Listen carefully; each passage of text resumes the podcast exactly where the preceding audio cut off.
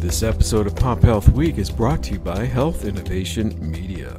Health Innovation Media brings your brand messaging alive via original or value added, digitally curated content for omni channel distribution and engagement. Connect with us at www.popupstudio.productions. Welcome, everyone. I'm Greg Masters, Managing Director of Health Innovation Media, the producer and co host of Pop Health Week, and publisher of ACOWatch.com. Joining me in the virtual studio today is my partner, colleague, and lead co host of Pop Health Week, Fred Goldstein, president of Accountable Health LLC, a Jacksonville, Florida based consulting firm. Today's show is sponsored by the Population Health Colloquium, which is celebrating its 20th anniversary. For more information, including the power packed faculty and impressive agenda, or to register, go to www.populationhealthcolloquium.com. David B. Nash, MD, MBA, is arguably the Dean of Population Health and the recently minted founding Dean Emeritus at the Jefferson College of Population Health. He's making an encore appearance on the show. We get an update from Dr. Nash on population health in the age of COVID 19 and the many insights the pandemic has exposed given our aging and predominantly RVU driven healthcare economy. Dr. Nash also previews the upcoming virtual 20th anniversary edition of the Population Health Colloquium on October 5th, 6th, and 7th. His impressive 11 year tenure as Dean completes 30 years on the university faculty. After voluntarily stepping down as Dean, Jefferson Health asked Dr. Nash to take on additional responsibilities, including special assistant to the chief physician executive and serves as a member of the board of Jefferson Health's ACO, one of the largest in the nation. And with that understated introduction to one of the nation's most celebrated and respected physician leaders out of the way, Fred, over to you. Let's get to hear from the de facto dean of population health. Thanks so much, Greg and David. Welcome again to Pop Health Week. Great to be together virtually. Yeah, fantastic. Another virtual show. Once again, you keep climbing in the record books for the most appearances on Pop Health Week. It's fantastic to have you again. Thanks. And great to be in my home studio here in suburban Philadelphia. Just sorry we couldn't be face to face. Absolutely. So let's start out a little bit. Obviously, there's a lot going on with the pandemic. We're we're both living within that, doing healthcare, thinking within that, etc. Where are we with the pandemic and its relationship to population health? Well, listen, Fred and Greg, I- I've had the busiest six months of the last 12 years since we started the College of Population Health at Jefferson. Let me tell you the quick story. When we closed shop on the fateful Friday, the 13th of March, uh, I came home that weekend. I went back in on Monday to grab a few files. I said to my longtime assistant, who's been with me every day for 30 years, I said, let's just bring home two weeks worth of stuff. I'm sure we'll be back. Boy, was I dumb. But in the ensuing, especially the first 90 days at home, I'm happy to report, Fred, that I had a tsunami of incoming emails from all over the world which selfishly was gratifying for me, despite the horrible aspects of the pandemic. On a very selfish level, I had people reaching out who literally went to Google, put in population health, what do we do now? And, you know, I'm like the fourth thing on the list. And I, I had to do triage on all the incoming email because uh, it was impossible for me to personally get back to everybody. So, look, um, it's been an amazing journey. And to answer your question, I think the pandemic put an incredibly bright light on everything we've been talking about for more than 10 years and stuff that people really didn't want to think about, most especially those pesky social determinants and the impact on healthcare and the going upstream to shut the faucet all the things we've been talking about, even you and me together. In the last five months, the whole world has beaten a path to our front door. So it's been, on the one hand, horrible, and on the other hand, very gratifying. Yeah, it's nice to see the transition, obviously. And then you're beginning to see these fruits of any of that where people are beginning to say, how do we now impact or fix that? Yes, uh, slowly. So let me give you a couple of examples. You know, certainly in the private sector, we've seen unbelievable interest and investment and venture capital, private equity money going into what I'll call the, the social determinant industry, right? And we're not going to name names here, but lots of new companies who are harnessing the various social service agencies and so on. So, a renewed interest in those social determinants certainly really important. On the quality and safety side, I think the notion of the incident command structure at every hospital, big and small, even across a monster like Jefferson Health 14 hospitals, the incident command structure was really like a rebirth for performance improvement, right? Every day we're going to huddle. Every day we're going to send out a new practice guideline. Every day we're going to ask frontline workers, what could we be doing different and better? And, you know, kudos to the leaders like at Jefferson, Dr. Uh, Jonathan Gleason, Dr. Bruce Meyer, our chief medical officer. You know, amazing uh, what they were able to do when the platform is engulfed in flames. Uh, people are ready to change. So now, can we continue to promote that? So, one is the social determinants, two is that incredible culture of incident command, which is really closing the feedback loop on a daily basis, adopting guidelines and standards and evidence based practice, all the stuff we care about. And then the third big operational thing, no surprise to our listeners, is uh, what I'll call, you know, telehealth, digital health. We wound up that uh, mechanism. We had a five year running head start because of Steve Klasko and Judd Hollander.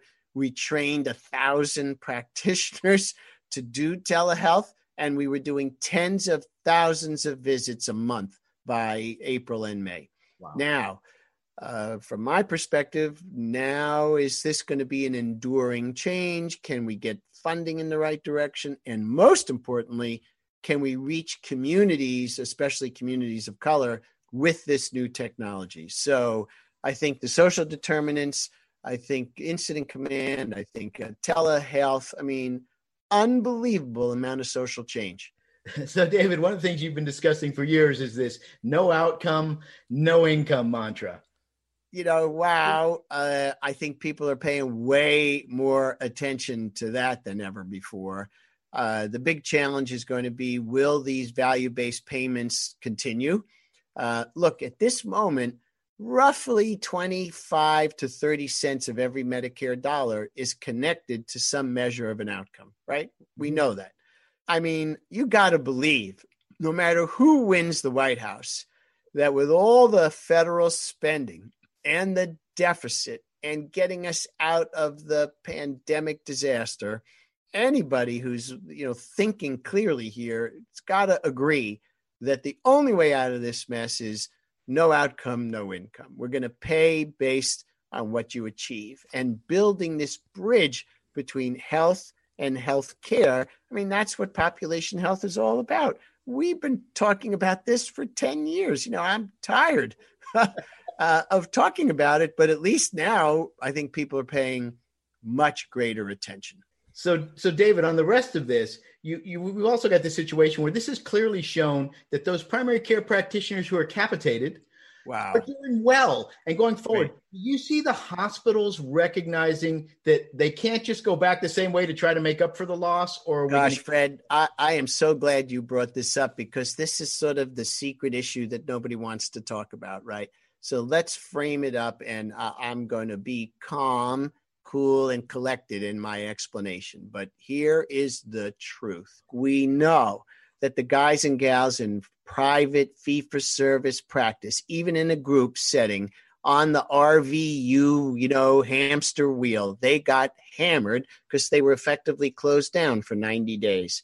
The folks in the capitated world, even in the global capitation world, they did great and that represents, I think, the future of where we've got to go. And what's the evidence behind this? I think a couple of things. More money in Medicare at risk than ever before. That's the bellwether. And then if you look at the private market, the Oak Street going public, having an amazing IPO event, surprising the entire marketplace, that shows you that the smart private money is betting on this new primary care, largely capitated, largely care coordinated Medicare Advantage model. That's where we've got to go. So, again, the pandemic powered up the ability to get something like Oak Street out the door. And that's a representation of where primary care has to go. So let's go to this other leg of population health, which is our public health system. Wow. How do we integrate that? Are there things we can do better to bring that back into the ball game? Well, let's remember that on a national basis, our public health spending is under $200 per adult, right? I mean, it's a crime. And the public health system is always working behind the scenes, and it's successful when you don't know about it most people only bump into it when you know there's a salmonella outbreak at your favorite delicatessen right? And then oh my god then you hear all about the public health issue. So public health has been like a poor second cousin that never gets invited to thanksgiving as it relates to the healthcare system. So we have to have a resurgence in funding in the uh, appropriate training, in the prestige that's associated with public health. You can trace the bifurcation to 1965 and the signing of the Medicare bill, right? Because that just took hospitals with rocket power, NIH with rocket power, and the public health community, you know, was sort of crawling along just like a turtle. Uh, 275 bucks per person. That's public health spending in the United States versus, you know, $20,000 a year for a family to get health care coverage, right? I mean, it's a sin. And so, as we know in the quality community, every system is perfectly designed to achieve exactly the results it gets. Why was anybody so damn surprised when the public health system basically collapsed under the weight of the pandemic? Is your sense of this now? There's this whole community out there, some looking at public health as oh, we've let them go, and some looking at public health as the problem. Yeah. Where, where, how do we come out of that thing? Where does that go? Well, this goes all the way back to medical school, public health school, population health. We need a total reorientation of what's important. Let's start with putting epidemiology, behavioral economics, quality and safety. I mean, we've been talking about this for 10 years, and I personally have been talking about it for 30. So let's get this into the medical school, nursing, pharmacy school colloquium and get it into the curriculum and teach all this stuff so that our practitioners understand these basic tenets. It's just amazing to me that we were caught literally with our pants down. You, you, know, Fred, for our amazing viewers and listeners, you know, raise your hand if you think that the system that brought us to the edge of the abyss is the system that's going to take us safely into the future. You, you know, it ain't going to work. So we got to build a new system. And I'm hoping that the pandemic and the bright light will help us to tackle the social determinants, the quality culture, the telehealth, and the new primary care models, just like we've been talking about. Mm-hmm. And David, do you think these medical schools that have gotten to these ultra hyper specialized approaches, you know, we're going to just drill down where you're dealing almost with an individual cell? Yeah, it's not going to happen. It's going to happen. You know, my money is on places, uh, hopefully, like Sidney Kimmel Medical College at Jefferson. Certainly, uh, I'm privileged to be on the board of the Geisinger Commonwealth School of Medicine with an unbelievable class representing the largest number of first time in their family college graduates. That's who we need in medical school. How about the Bernard Tyson School of Medicine at uh, in California, the University of Houston's brand new medical school? This is where the action is. And those schools are going to build the doctor of the future, and she is going to kick ass and do it right. That sounds fantastic. And we've been very fortunate to have a number of those medical school deans on this show That's to talk about the really unique work they're doing and the way they're re envisioning medical training. It's really fantastic to see it. Let's get to this other training opportunity, which is the Population Health Colloquium that's right. coming up in a few weeks. Right. So I'm super excited, Fred. Look, we were going to be in person in Philadelphia for our 20th anniversary, if you could believe it. I remember when we had 150 people on our campus at Jefferson in an auditorium and then in 2019, we had 700 people at the beautiful Loews Hotel in downtown Philadelphia. So the 20th anniversary event is October 5, 6, and 7. It's all virtual. The platform is spectacular.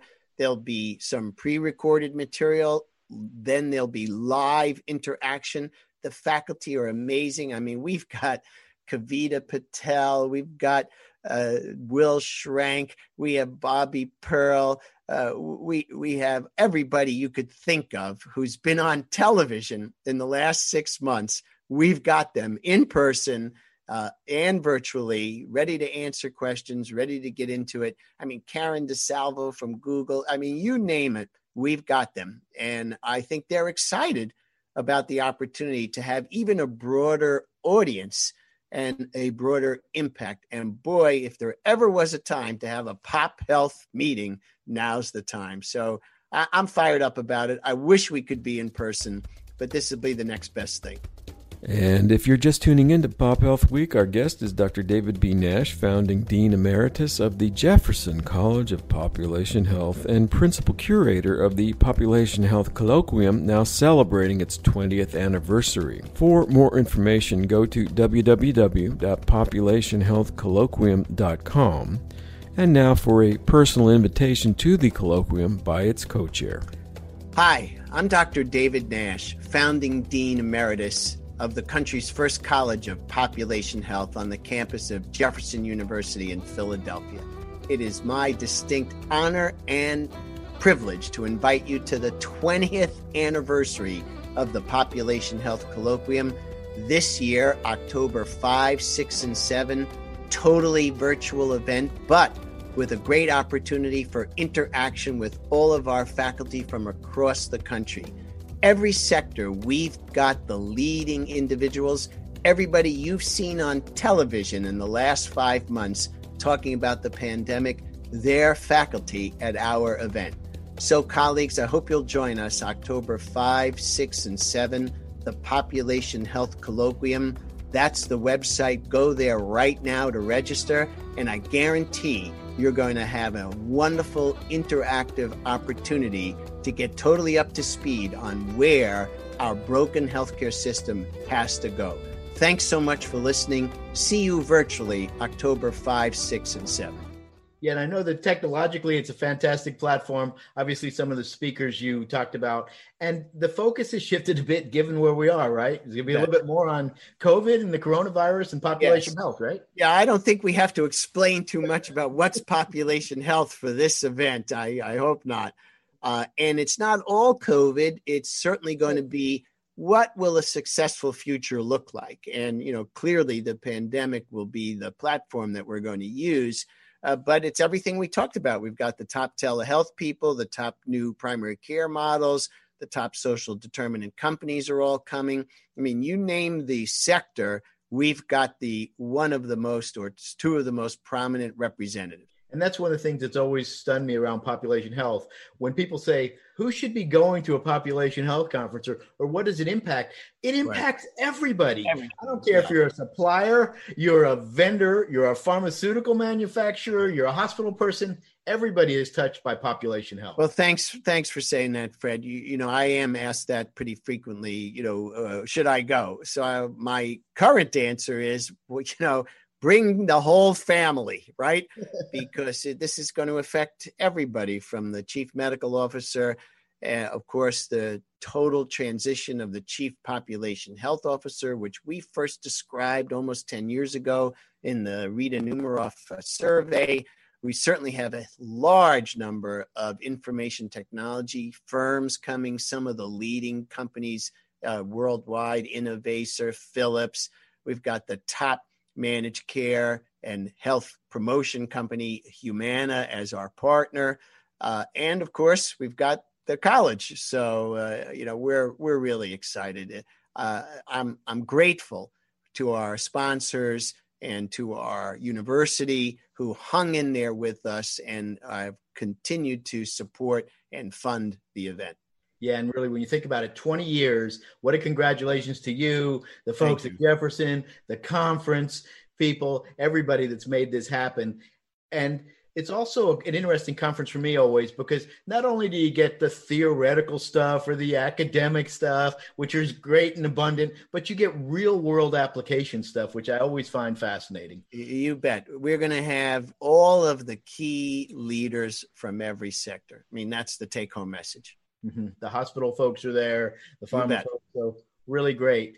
And where are we with the Hearst Health Prize and that?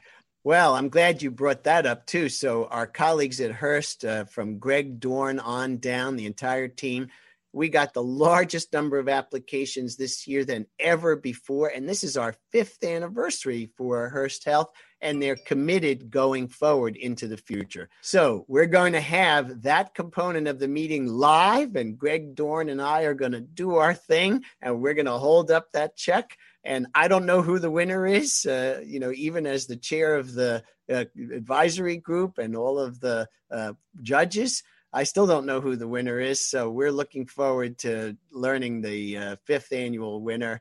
It's been an amazing journey with our colleagues from Hearst Health, more important than ever before. And we're grateful for their ongoing commitment, too.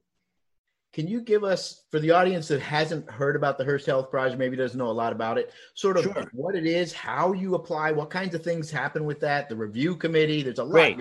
So thanks, Fred. Sure. So this is a national competition for an organization we want to recognize with a hundred thousand dollar check, and there's a runner-up check as well now. Uh, but typically, these are not-for-profit organizations, delivery systems unbelievable creative folks. And the goal is to show the national panel of judges that you've made the greatest impact on improving health, which is what, of course, population health and being the bridge between health and healthcare is all about. And, you know, we've had some fantastic winners and incredibly creative individuals, everything from behavioral health to maternal and fetal health to homeless health to uh, you know American Indians. I mean, you name it. We've had amazing response nationally. And as I said, I'm grateful to the National Panel of Judges, a group of uh, very prominent individuals. This has been a huge team effort with Hearst Health. And my partner is Dr. Greg Dorn, their senior most physician over all of Hearst Health. It's been an amazing partnership. So we're, we're grateful to them. And as you said, these winners have really done something. This isn't just a rubber stamp. There's well, a real deep review process of you and I have walked the floor together, Fred, and interviewed every one of the previous winners. Uh, in October, on October 5, 6, and 7, we're going to have a panel discussion of the uh, previous winners. So they're going to be on stage with me virtually, answering questions, talking about their journey. And I hope for the first time ever, they're going to describe what they do with that hundred thousand dollars, and can they, you know, show us moving forward that they're going to continue their commitment to improving the health of the population. Yeah, and I would tell anybody in population health if you want to listen to some really cool ideas, this is the place to go. Implement in your community or through you your health system. That's the thing to listen to. Well, I'm looking forward to having all the previous winners together. This is a unique opportunity and it'll be great to have uh, Dr. Greg Dorn with us again. And uh, you know, he's been an incredibly strong advocate. Look, Hearst is a big company, right? So to have Hearst Health behind this, and all of their companies are doing well, and they're all about population health, gathering the data, tackling the social determinants, practicing based on the best available evidence. When you look at the Hearst family, they're totally aligned with what population health in our college is all about. And speaking of the college, let's talk a little bit about that. What sorts of services are they offering there now? It always seems to yeah. be something else, something new, some new. Well, you know, uh, I like my new title, Fred. You know, founding dean emeritus. So I don't have to worry too much about the day to day. Thank goodness, Dr. Billy Oglesby. He's he's got the helm at least for now. There is a national search. So if you want to be the dean moving forward, now's your time to get a hold of Spencer Stuart, who's running the national search for my successor. Uh, but yeah, we've got some new programs, mostly in population health, what we call pop health intelligence, pop health analytics, predictive analytics, augmented intelligence, all of that, health policy, uh, quality and safety, and some new doctoral programs and really on the ground practical uh, doctoral degrees. Uh, even so, if you want to be in operations, you want to be in academics, we've got the pathway. And of course, it is all online. So we were way ahead making, you know, um, we look pretty smart now making that tough decision 12 years ago uh, when nobody wanted to be online. Turned out to be pretty smart. Thank goodness it was mostly a lucky decision back then, but it turned out to be really prescient. And we've obviously siloed ourselves a bit because we have now multiple schools and colleges of population health. We have schools and colleges of public health. That's we have right. medical schools. We have the rest. Do you see that beginning in any sense to come together or more? Well, look, we've always said that public health was still the core of what population health is all about. And I still contend that that's true. But population health community looks a lot at the economics and the quality and safety and the information technology. Mhm. Core public health really still doesn't focus on those issues, but we welcome them into the broader family. There's room for everybody. Look, we're going to need on a national level more people in our field than ever before. And our application pool is reflective of what's going on across the country, mainly that young people want to be a part of the solution instead of an ongoing part of the damn problem. So, our College of Pop Health and most schools of public health are seeing a resurgence in the number of applications. yeah, if anything woke people up to public health and population health, I don't think- I don't have to explain this every day like I did for years, uh, It's even on our own campus. David, decades, but maybe now the flowers are blooming. I hope so. I hope so. It's and, really and I appreciate all your help in getting the word out to the to the population. Well, thanks so much, Greg, and I really appreciate that. And any final thoughts you have around go forward for population health, where it moves next or grows next? Sure. Well, I'll tell you what I tell our new fellows and some of our incoming students, many of whom are mid-career people. You know, these are not uh, they didn't just fall off the you know the truck. So look, um, what could be more important right now, right, than helping our broken system to pay attention to what really matters, and what really matters is preparing to get healthier. And no matter what happens then with a second surge or another pandemic, let's tackle all the issues of equity and let's go upstream and shut that faucet. And, and let's teach this stuff in the curriculum of all the health profession schools. I, I can't think of a career that's more important now than population health. So I'm sorry that it took a pandemic to make it front page news. But on the other hand, uh, I think our time has come, and I'm just grateful that I'm still around to be a part of it. Well, that's fantastic. Thanks again, David, for joining us. Back to you, Greg. And thank you, Fred. That is the last word for today's broadcast. I want to express my deep gratitude to our special guest, the distinguished David B. Nash, MD, MBA, arguably the Dean of Population Health. For more information, go to www.populationhealthcolloquium.com. This is Greg Masters saying, bye now.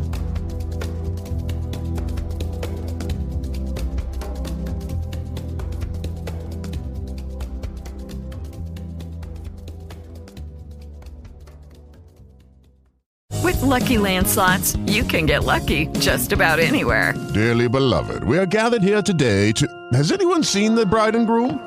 Sorry, sorry, we're here. We were getting lucky in the limo and we lost track of time. No, Lucky Land Casino, with cash prizes that add up quicker than a guest registry. In that case, I pronounce you lucky. Play for free at LuckyLandSlots.com. Daily bonuses are waiting. No purchase necessary. Void where prohibited by law. 18 plus. Terms and conditions apply. See website for details.